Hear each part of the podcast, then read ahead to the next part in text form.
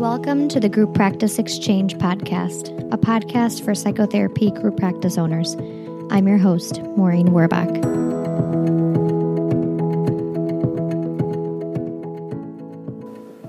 Hey everyone, Maureen Werbach here. I wanted to take the time out today to start my group practice interview series um, and start that with myself. Over the next few weeks, you'll be hearing from other group practice owners, and I'll be asking them similar questions as to the ones that I'll be answering today myself. Um, and this will help you get an idea of how diverse group practices can be and how differently they can be started, grown, and set up. Um, so, I want to start today with talking about myself and my group practice. I started my group practice back in 2012, and it was just myself for the first six months. My goal was to get 10 clients before I hired someone else. And this was kind of just a, a number that I felt I was comfortable with in the short term in terms of uh, financial goals. I figured if I have 10 clients, I can afford to pay my rent and I can afford to take uh, to pay for everything that I needed to to have the practice running. And after those six months, I moved from a space that I was renting from. I had been renting from a chiropractor's office, uh, one space, two days a week. And once I had those 10 clients, uh, I had a six month lease. I decided to move to an office space that was one office and a waiting room. And I hired my first clinician who's still with me today. And um, once we started that, uh, when she filled up, about a year later, I decided to move into a larger suite that had more offices. And that's when I began to hire more clinicians at that point. On a side note, uh, a suggestion for hiring clinicians and when to hire them don't wait until you are full and don't wait until each clinician that you hire that the clinician before then is full because it obviously takes some time to start each new clinician up, whether it's you uh, using insurance, being on insurance panels, that takes a while. And if you wait until everyone in the practice is full before you hire someone else, it's still going to be a couple of months before you can actually start filling that person in. So, as that side note, I would suggest that when you are half or three quarters of the way full to hire someone else and start that process because it'll be a while before you can actually have them start seeing someone. So I then grew my group practice into what I have now, which is a six office suite. There's 11 of us, 10 clinicians, and one psychologist doing psychological testing only. Um, everyone is a uh, is an employee and um, I made that decision because at first I had everyone as 1099 independent contractors, but I noticed within a, a few months that everyone that I have um, that I had on my staff, I was covering their malpractice insurance. They, I was doing their billing. I have a billing person, and outsourced at the time, outsourced now in house. But I had a billing person. I was doing a lot of the marketing and I was also paying them if they did a couple hours of marketing each month. I would pay for that, which is obviously more of an employee status. I off, you know, paid for books or anything else that the clinicians felt like they needed to do good therapy. And so I ended up deciding to take the jump into um, changing everyone from independent contractors to employees. So, in with regards to startup, uh, like I said, it's been four years, and I started uh, solo for about six months with the intention of having a group practice. So I um, set up my group practice as an S Corp after talking with an attorney, since my longer term goal was to have uh, employees. So that's something to think about if you're solo and looking to hire uh, employees at some point. There are some tax benefits to having different structures set up for your practice. So I would talk to an attorney to see that you're using the right structure for your business.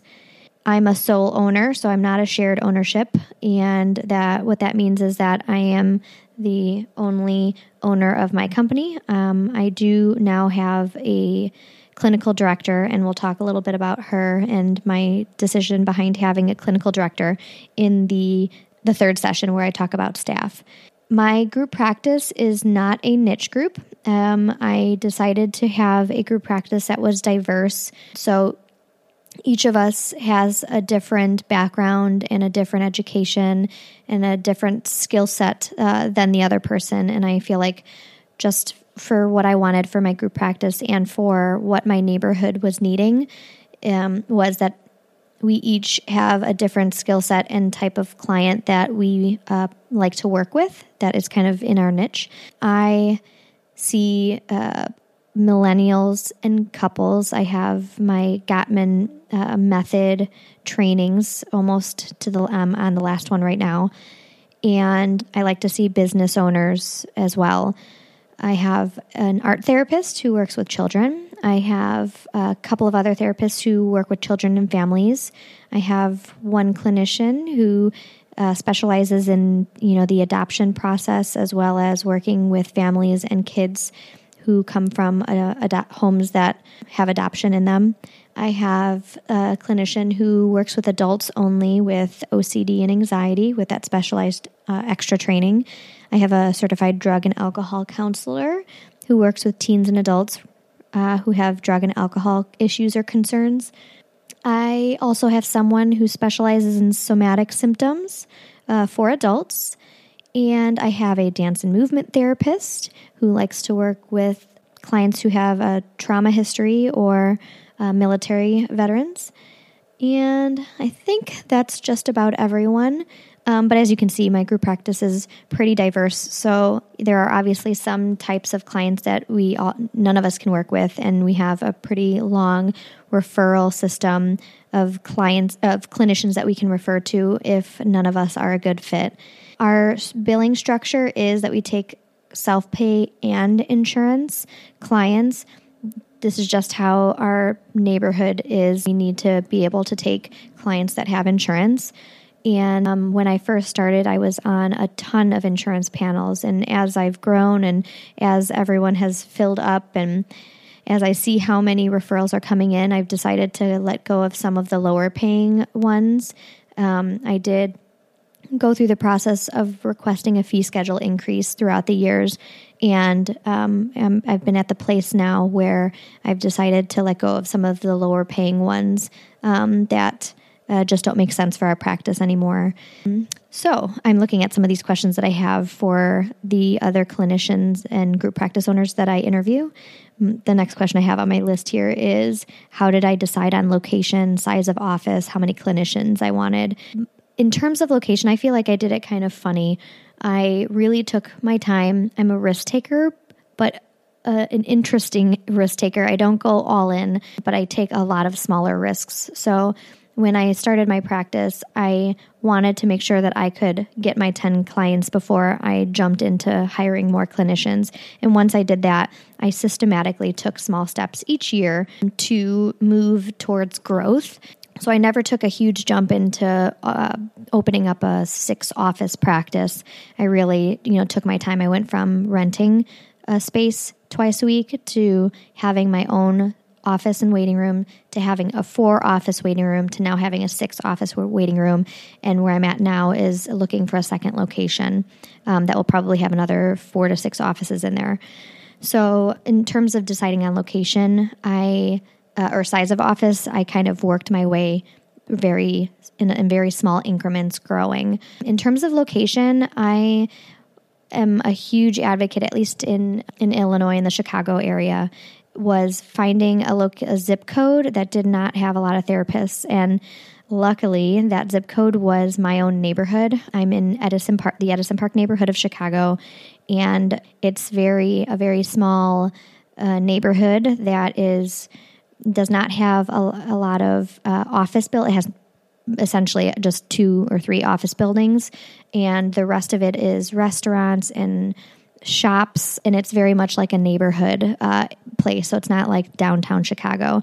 So there aren't that many spaces for people to open up a practice here. So I decided to use that as my reason to to set up shop here, and I found that that was a pretty successful a thing to do. And I find that to be a reason as one of the reasons as why I've grown so quickly since moving here. And that's also the criteria that I'm using for my second location was I wanted to be in Chicago and I I'll talk about this as I start growing that second location. Right now I'm in the searching for an office phase, but I my first point was to find I want I knew I wanted to be in Chicago again for my second location, but I wanted something in an area that needed therapists. I feel like it's one less hurdle to if there's not a lot of therapists in the area there's obviously then a need in that air in that neighborhood or that zip code for therapists. So that's kind of how i i make my decisions on location.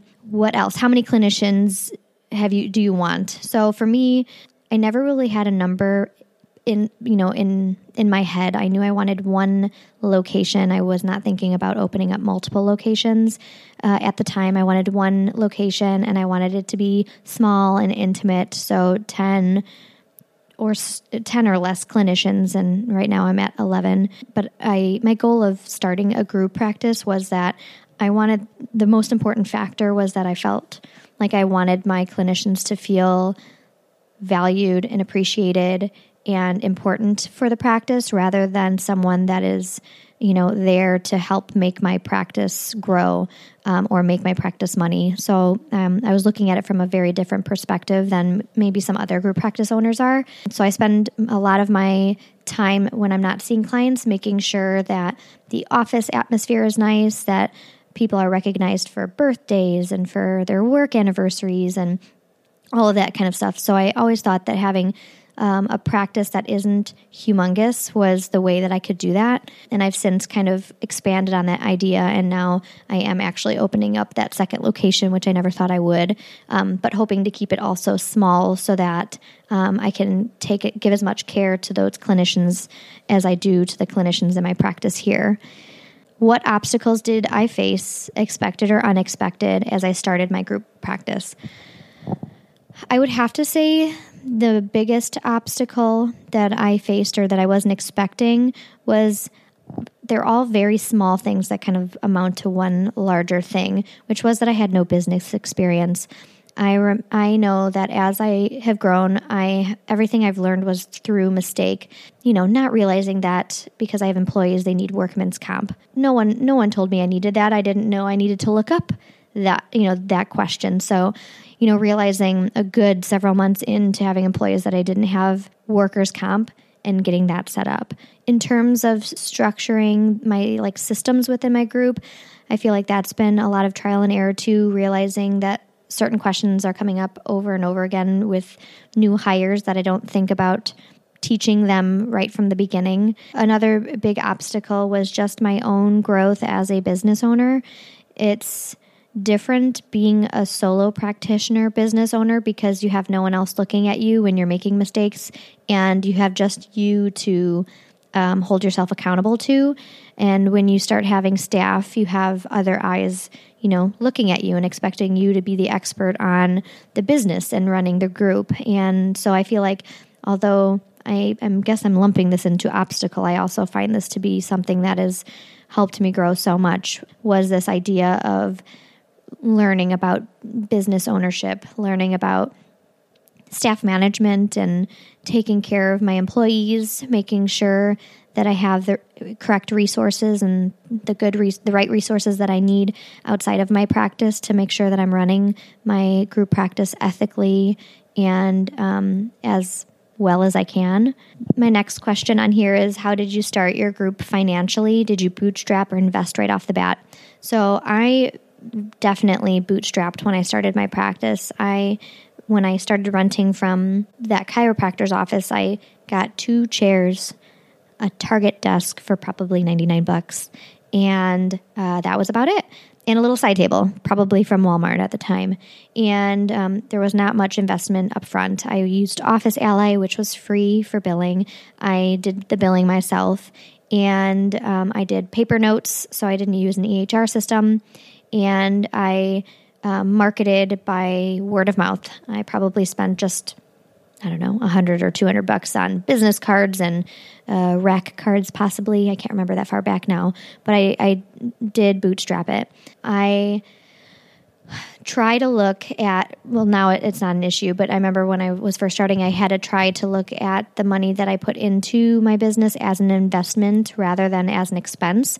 And just that shift in thought process helped me see how investing in my practice was helping it grow. I also did not take an income for a good year. And I know that's not something that most people can do.